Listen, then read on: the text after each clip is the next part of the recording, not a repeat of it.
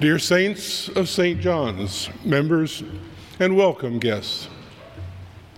Well, are you ready? For the sake of our civil discourse and relationships, I can't wait until November 9th gets here. Is that really the best we can do? I'm sure that's the question that many of you have uttered or at least thought in recent months. Sure, these election cycles have given a lot of fodder to Saturday night lights, night skits, but nevertheless, no matter how you feel about either of the candidates, I'm sure that we could all agree that we just wish it would all be over.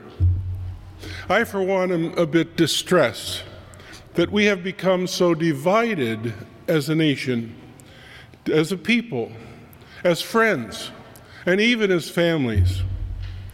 I have loved ones, and I'm sure you do as well, who are on either side of the election issue.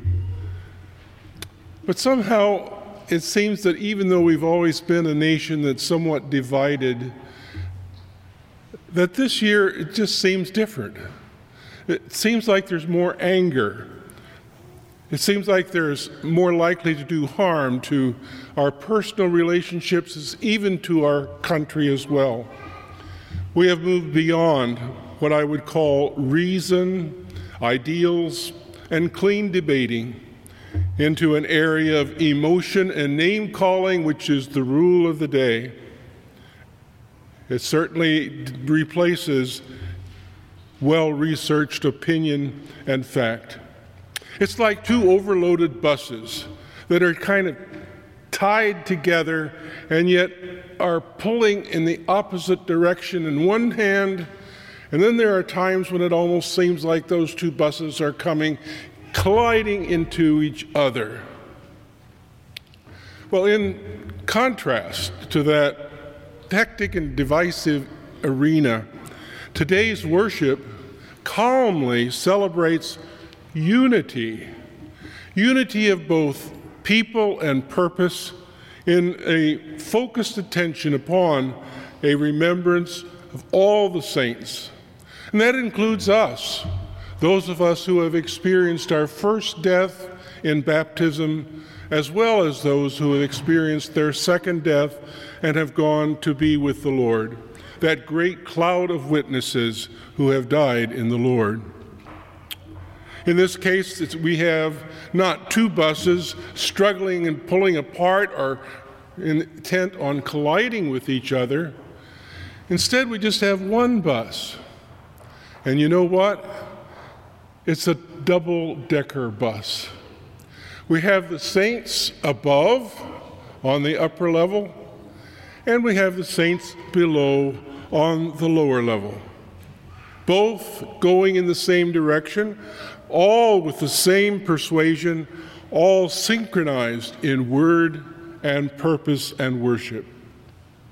Now, if you can visualize that double decker bus traveling down life's interstate, you have to imagine that painted on the side of that, both sides of that bus, in fact, on top, is a word. And the word isn't Hillary, it isn't Trump, it isn't any of those candidates. Instead, it's a word that's been painted on there by our Lord Himself. And that word is blessed. We are blessed in that bus. It's enough about the election. Let's spend our time rather talking about that double decker bus with its blessing for all the saints on this special observance.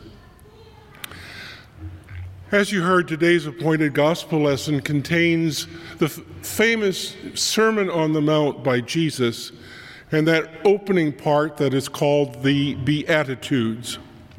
And Jesus here ascribes a very special place for various categories of disenfranchised people the poor in spirit, the mourners, the meek, the seekers of righteousness, the merciful, the pure in heart, the peacemakers, the persecuted.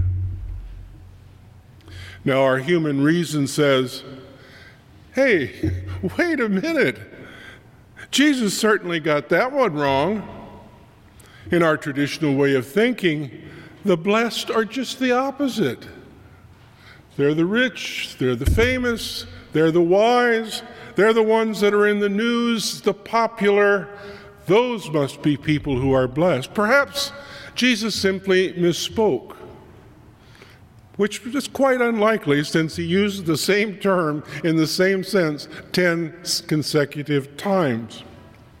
So perhaps we might ask did Jesus have a different definition of what it means to be blessed? I invite you to briefly explore with me that possibility. As we research the usage and the definition of the word blessed, especially in the Old Testament, which is the scriptures that Jesus used at the time, we find a very different slant and certainly a different interpretation. There, a blessing is something a higher authority or power bestows upon a lower entity, person, or thing that sets them aside now for a special purpose. The result of which is not only are they blessed in their relationship with each other, but they extend that relationship out and become a blessing to others. Perhaps the best example I can think of is that of Abraham in the Old Testament where he became God's agent for change to restore the broken relationship with God's unblessed creation. God said, I will bless you and make your name great, and you will be a blessing, a blessing to others. Thus, those of Abraham's family and all those touched by faith with that extended family would also receive the blessing of that close relationship with God. Another example in the New Testament is that of Mary, that mother of Jesus, who in her song in the Magnificat expressed this hope from henceforth all generations will call me blessed. Certainly, Mary was touched by God. And each of us today, because of the faith that we share, are the recipients of that God given blessing. For from the fruit of her womb came the one who was able to make that blessing restoration happen.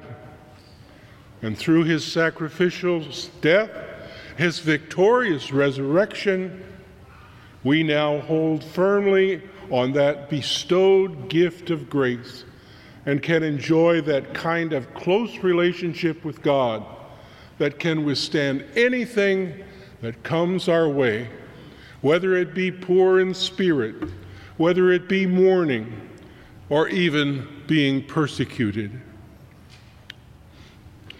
On this celebration of All Saints, we have in fact been doubly blessed.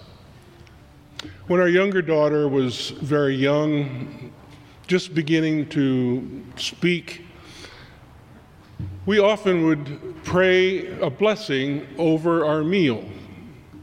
And because she was unable to know those words and wanting to participate after the amen of the prayer, she began to say this little phrase, Blessed be blessed. Blessed be blessed. That was her participation. I thought it was cute at the time. Today, I think it was prophetic. Because in our first reading today from the book of Revelation by John, the disciple of Jesus, we find the setting of revelation of John's situation was that he was in the temple on the Lord's Day. Another way of saying that would be he was in church on Sunday. And it was in the worship service that he attended that this vision occurs to him. One worship service is going on on the lower level, a much less impressive service. But another worship service is going on, a more impressive service on the upper level. And John is transported in vision into that parallel dimension to see what the upper level is like. And he sees the saints there robed in white, singing hymns of praise, blessing and glory and wisdom and thanksgiving and honor and power and might be to God forever and ever. Followed by a thunderous Amen. It blows one's mind, doesn't it? To think of how we here are worshiping God in, in our own insignificant way and perhaps singing hymns off key and so forth. And at the same time, on the upper deck, something else more glorious is going on in a parallel fashion. Together we are blessed be blessed, that double blessing that stems solely from our relationship with God, established through our common faith. I close with this thought. Double decker not only applies to buses, it also applies to a sandwich. Have you ever had a club sandwich? It's a double decker and it's held together by a toothpick. Well, we as saints below who have experienced our first death in baptism parallel those saints above who have experienced their second death. But we are held together by that toothpick of faith that firmly holds us into a close relationship with our God. And so I wish each of you a meaningful celebration of the Day of All Saints. And by the way, if you haven't already done so, join the club. Amen.